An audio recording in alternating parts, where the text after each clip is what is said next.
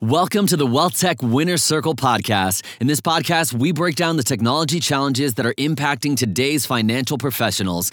Our goal is to identify these challenges and potentially uncover solutions across tech integrations, adoption, emerging technology, evaluating solutions, and more. Through this content, we hope to help professionals avoid common pitfalls and move their services towards an award winning strategy for 2020 and beyond. Hosted by Tim Welsh, President Nexus Strategy and consultant to the Wealthies. Hello, everyone, and welcome to the Wealth Tech Winners Circle podcast. My name is Tim Welsh, and I'm joined with Kevin Ruth from Wealth Care Planning. Kevin, welcome to the podcast. And maybe get started, tell us a little about yourself, your background, sort of what you do at uh, Wealth Care Planning, and sort of about the company and any other fun facts you think the audience might want to know about you?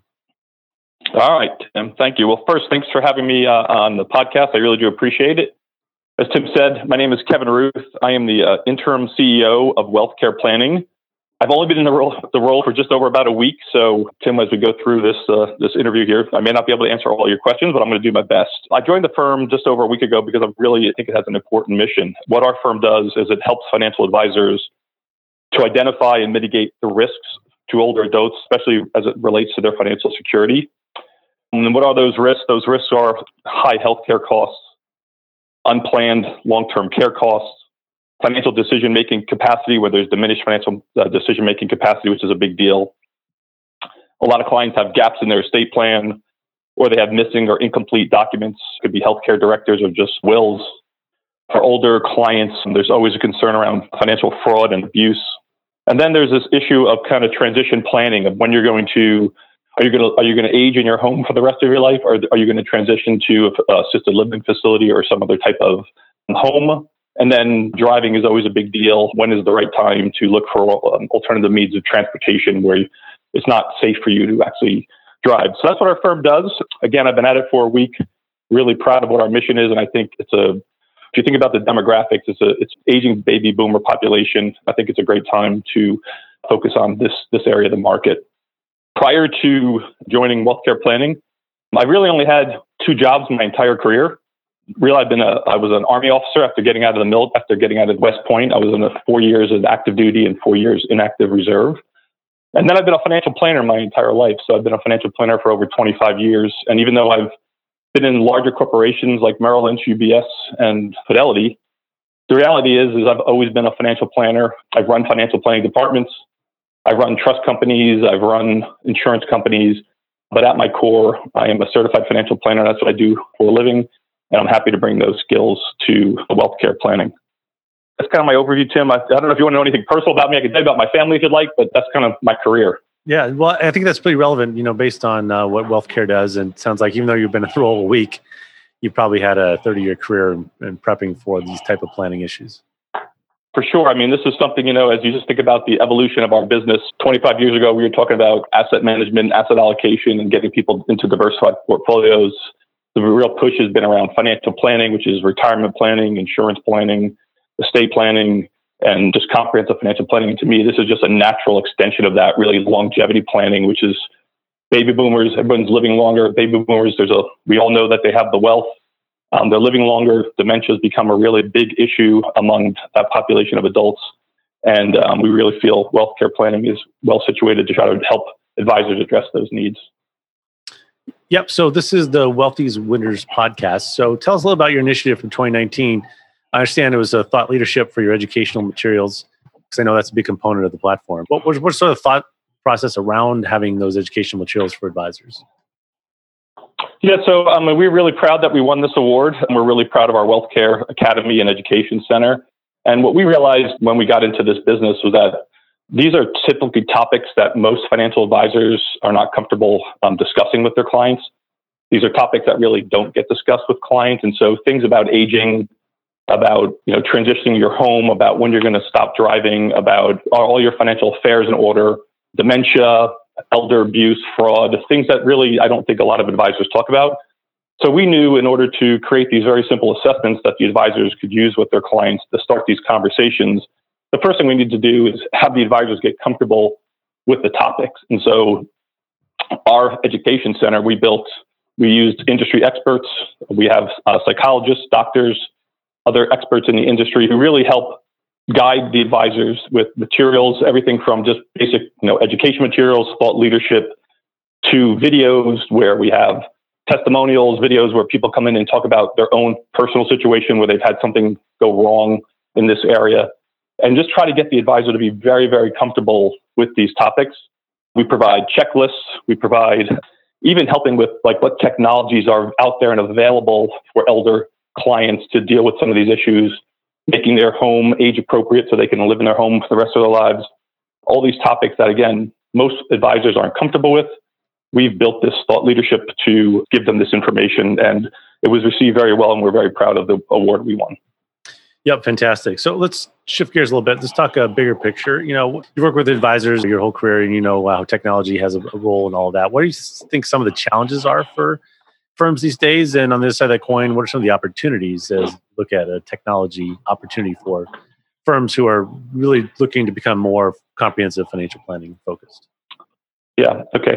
So you know, it's interesting for me because I've been in this business for almost 30 years, and as I mentioned to you, I've, I've run financial planning departments at three very large firms with big budgets, and we've we've launched a lot of technology.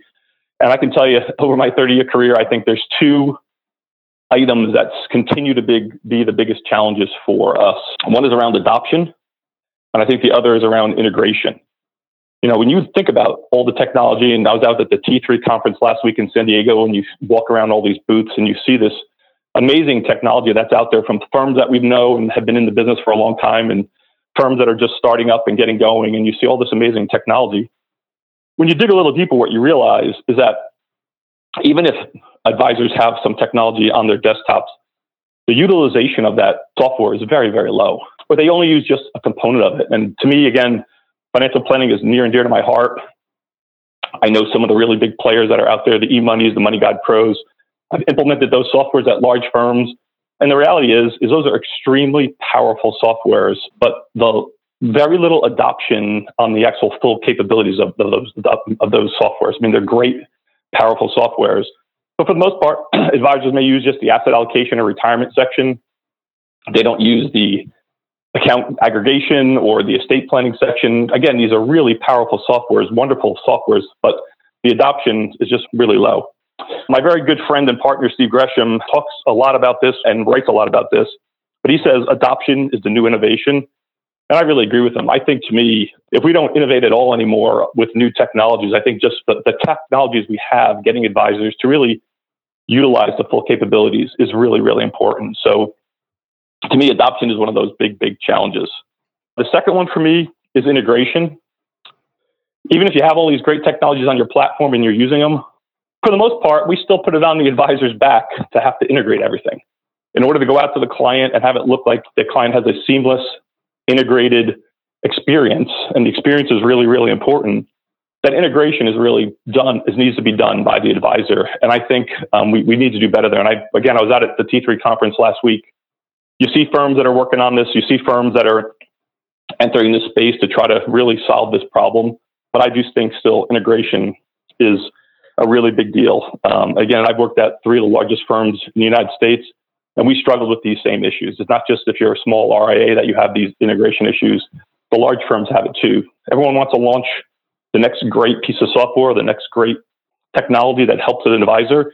But sometimes we forget about the integration aspects and how does it all fit together and how do we make the life of the advisor easier because in my mind when the advisor is sitting in their office messing around with technology and it's hard for them to use we would do a disservice to them and to their clients because their highest and best use is being out in front of clients and that's where they, they should be. And so to me we need to really solve two things that i think have been in the industry for a long time which is uh, the lack of adoption and the lack of integration of technology. Yeah great answer. I think those are top of mind for everyone. And you know, it just seems like there's uh, tremendous opportunities for the ecosystem to step in there going forward. So, you know, along those lines, you know, we hear all about client experience, sort of code for Amazon. You know, how can we get this industry to much more digitally engage, make the process easy, one or two clicks versus paper signatures, et cetera. So, you know, when you think about your experience and what opportunities are there are out there on the client experience, so where do you see it all going? How can we really make more streamlined opportunities? Uh, you mentioned integration. Maybe that's top of your mind, uh, what do you think?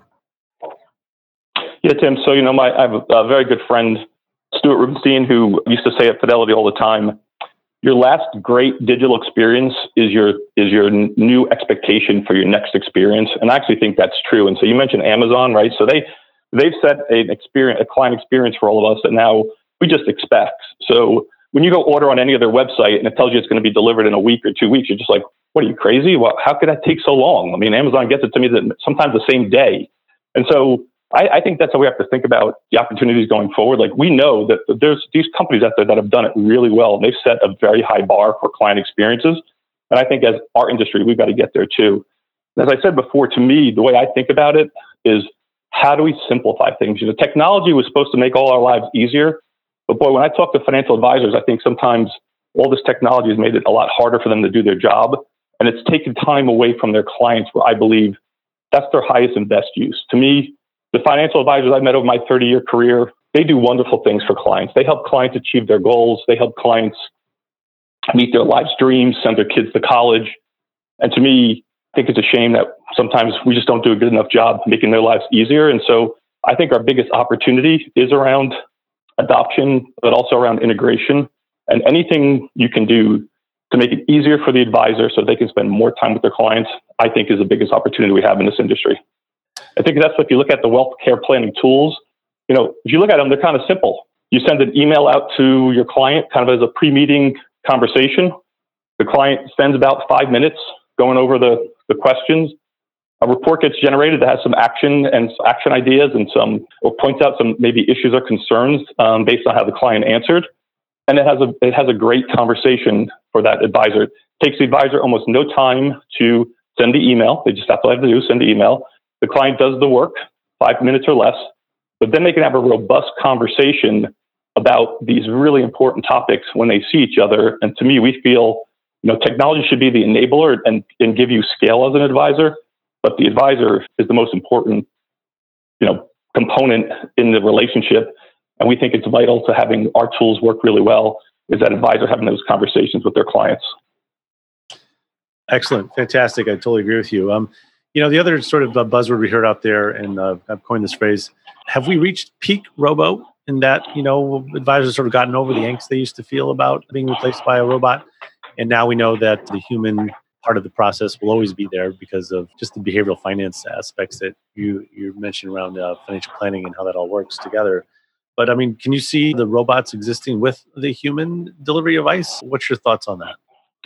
Yeah, so you know, I've I've never been afraid of the the robo advisors. To me, I think they're good for our industry. I do think that when they first kind of popped up, there was this idea of, of, of the robots going to replace the human beings. I, I was never concerned with that. I don't know if we've reached our peak because, again, as being at that conference last week, there's just a lot of smart people out there with really great ideas trying to solve big problems. And so, could the next great robo advisor come along that just blows us all away? I wouldn't put it past anyone because I've just seen there's really, really smart people out there. But I think there's general agreement now that I think you need both. You need to have use technology for what technology can do and provide scale and automation. But when it comes to people needing to make really important decisions, they want to talk to someone. And to me, I think about it similar to an airplane pilot. You know, you think about for those those really important moments, takeoff, landing, you know, taxiing to the gate, taxiing from the gate. The airlines don't have a robot take over. They're not on auto, autopilot when they're doing that. When they get up to their cruising altitude and they're at 30,000 feet and they're leveling off, then they turn on autopilot. And I think that's the same with our industry. To me, if clients are just moving along and everything's going well and we have an 11 year bull market, maybe you put it on autopilot for a while. But for those moments that matter, there's a death in the family, you want to save for education, you want to plan for your estate, you want to give money to your university or to your favorite charity. For those moments that matter, I think people are always going to want to talk to someone and not be on autopilot. I think they're going to want to have a human interaction. And so to me, I think uh, humans and robots are going to go together. I think there'll always be a need for both. And definitely in those moments that matter, I think you're going to want to talk to somebody and not be on autopilot. Yeah, I completely agree with you. I think that's a a, a great way of thinking about it. Um, you know, so other emerging tech, um, AI, we hear a lot of hype around artificial intelligence. Do you see any use cases for AI in wealth management right now or in the planning process? Or are we just kind of too early for that type of a big data application? You know, so I've been I've been fortunate enough, and again, I, my, my last company I worked at was Fidelity Investments. They put in a lot of resources, technology, and really smart people behind artificial intelligence and machine learning. And I really got to see it firsthand how important it is. You know, and where I've seen it so far is really just in um, automating of processes or procedures that people were doing that was taking a lot of time, very manual processes where you can actually once you kind of document the process, you can then program a computer to do it. And what you find is a computer can do it faster, better, less errors. And you also find as they learn over time that maybe there's a better way of doing it, or maybe that process is something you don't have to do at all because there's a better way to do it. And so I've seen it work. I've seen artificial intelligence and machine learning work. And I do believe when you think about just an advisor's day to day practice and everything they do from marketing to sales to implementation to client relationships to ongoing relationship management. There's a lot of process in there that I think artificial intelligence and machine learning can come in and help, again, to make the advisor more productive so that advisor can spend more time doing what they really are great at, which is being in front of clients. Yep, I think you're right on with something with that those comments for sure. You know, big trends are always hitting our industry, and uh, I think you guys focus on one that I want to kind of point out, which is longevity. How long are we going to live? You know, what what does this impact? What does this mean to the wealth management space? Yeah, so I mean, I do think that you know, if you look at most firms and you look at their websites and their marketing material and their advertising, they still talk about you know planning for retirement, saving money for the future asset management. And to me, if you just think about the demographics, the largest demographics with all the money are the baby boomers. And for the most part, they're past that phase of their lives, you know. And so to me, longevity should be what every firm is really focused on right now. And that's why we're focused on it. And I just don't see a lot of firms. I hear a lot of firms starting to talk about it. I hear a lot of firms are interested in the topic because I think they understand the demographics. I just don't see a lot of firms pivoting and actually doing anything about it. And because you really think about it, right? When you think about talking to your parents or somebody who's in their 60s or 70s or 80s, are they really worried about the next hot stock that's out there? Are they really more concerned about their long term care costs or the concern around long term care? Their healthcare costs, which is a big concern for everyone. The fact that they're hearing about their friends and their and other people that they have the same age dealing with diminished financial decision making capacity. There's this whole area of study around older adults who live alone and the loneliness factor and how being lonely is why they pick up that phone and they talk to telemarketers and they and they they deal with fraud and abuse because they just want to have interaction with another person. And you know, then again, as you get older, eventually turning over your financial decisions to someone, deciding where you're going to live and deciding when you're going to how you're going to handle your transportation. Those are the topics that boomers want to talk about. And I just think longevity is the new hot planning topic. That's why I decided to join this company a week and a half ago. Really passionate about it. As I mentioned early on, I was a financial planner my entire career. And I just think there's right now nothing more important than having these type of conversations. And I really think once you deal with this personally, which I did three years ago, it hits you right in between the eyes. You realize the importance of having these conversations and having being prepared for these issues. It's not if these things are going to happen, it's when they're going to happen. And so, um, you know, being prepared, because if you're not, you're going to have to react to them. And that's where you see just a tragedy or you just, you just see families really struggle and have a difficult time because they didn't prepare. And so, yeah, I do believe macro trend, longevity, people are living a really long time. I think the, they just mentioned, I think earlier this week that the oldest person was 112 years old that passed away. I mean, who would have thought living to 112? Well, well, that's my goal. So uh, maybe you can help me with your wealth. Um, uh, like we, we happy to do that with you, Tim. Happy to do it with you. Yeah, I'd love to dive into that. So tell me, so how do the wealth care tools help with the longevity conversation? Sounds like they could be a good way to bridge the gap for advisors maybe not comfortable with these kind of conversations. Yeah, so what they do is really they just they they're conversation starters, and so what we found is a lot of times, um, you know, having a conversation about these topics a little awkward, and so by just sending the client one of our assessments. We have them broken down into kind of modular assessments. It can be anything from financial caregiving to transition, living in transition to driving transition to long-term care. We have about nine different assessments that you can actually send to your clients. They t- again, they take less than five minutes to complete. they're really easy for the client to do. But what it does is the, the responses you get back then start that conversation with the client at your next meeting. And so, and the and the, the client could decide that you know what they don't want to share the share the information or they may be uncomfortable with it. But the reality is, as we've seen that people seem to be more comfortable answering questions on their laptop in their home than they are actually answering the questions in person in an office. And so we actually think that that digital interaction is really important because people seem more inclined to be truthful when they're telling their answers to a computer than when they're actually telling to someone in person. And so, um, again, very simple for an advisor to do. They just literally click do two clicks. An email goes out with whatever assessment they want to have the conversation with the client on. The client fills out the assessment. There's a report generated. The report has areas of concern. It may have action steps. It may have to dos, areas to focus on. Really simple, and they have a conversation around it. And for us, we we feel just that idea of having that conversation and having some solutions is really vital to the client. Just the ability to have that conversation is important. And what we found is a lot of times the client says, you know what, I really think my, my son-in-law, my daughter, or my, my son should come in here and, and hear this because this is really important stuff. And um, we want to hear from, we want my, my, my family to hear about these, these issues and what I'm, what I'm dealing with. And that's a great way to introduce a second generation into the relationship and start forming a conversation with you know the second or third generation. Yeah, very very interesting, and um, I think uh, timeliness is everything. So it sounds like you guys are on something for sure. So at the same time, you know, we see our industry sort of you know evolving quickly as well. Consolidation seems to be around every corner.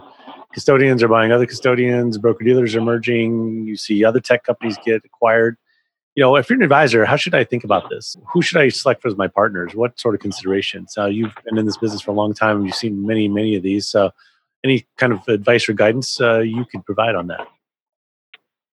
You know, it's been interesting being in this business for a really long time. You've you kind of this has been like a natural evolution if you think about it. I remember in the early 2000s, we were looking at advisors who started breaking away from larger wirehouses and starting to set up their own shops, and that was kind of a you know a newer fad or idea that's going on.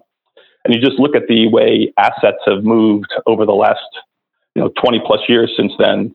And you see they're leaving the larger firms and all the asset growth is coming from the independent RIA marketplace. And, and to me, so you had that happening over the last 20 years. And I think what happens is you get to the point where these advisors got to the, you know, to a point in their career where they're thinking about their succession, what's next for them. And so you know, being independent and growing the way they have, I think it's just naturally where you're going to be looking for either a partner to merge with or to be acquired or somehow, you know, join forces with so that you have some type of uh, legacy and succession plan. And so on the advisor front, I think it was, this has been a really natural evolution. Um, from the kind of custodians and technology firms, you know, having worked for three really large firms, when you think about like innovation in our industry, for the most part, it does come from smaller startup firms where they someone has a great idea, they take it and run with it, and they they make a mark, and then eventually a larger firm comes in and actually acquires that company. And so again, I think that's pretty normal in the marketplace. But you know, there's there's still really large custodians out there. You have your you know Schwabs and your Merrills, TD going with Schwab, Pershing.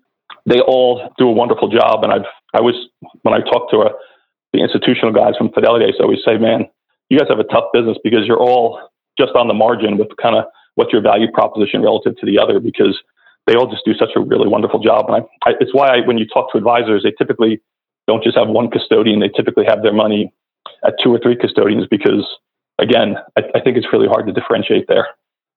Yep, definitely interesting times. You know, we're in year 2020, sort of the year of vision. Very nice round number there. As you look out to 20, yeah. yeah, what sort of initiatives, things that the wealth care planning uh, team is working on? Well, what can we expect to see?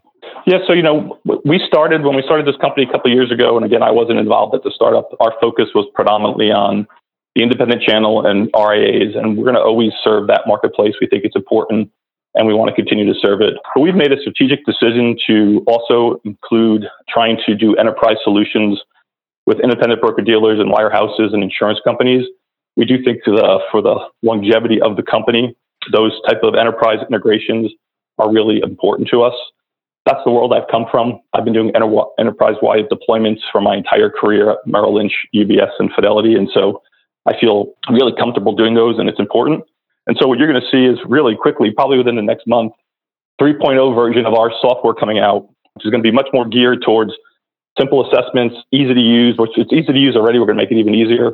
And you know, the ability to really integrate into larger corporations and integrate being the key, as I mentioned early on, one of the challenges.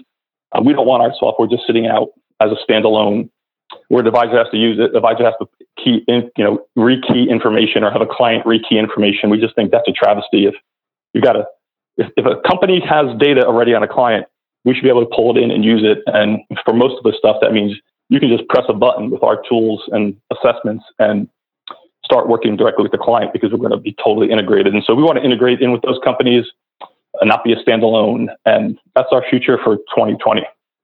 Great. Sounds very exciting. You know, along those lines, yeah, we're looking at um, shameless plug here for the Wealthies, our annual event to uh, recognize yeah. the best firms in the industry. You know, as uh, wealth care planning looks to the, those, some of those initiatives, what do you think you might be looking at in terms of nomination on the tech side or on your academic studies or or innovations or or specialized planning aspects? So, what sort of uh, the thinking here is as we look into the future of the next round of the awards?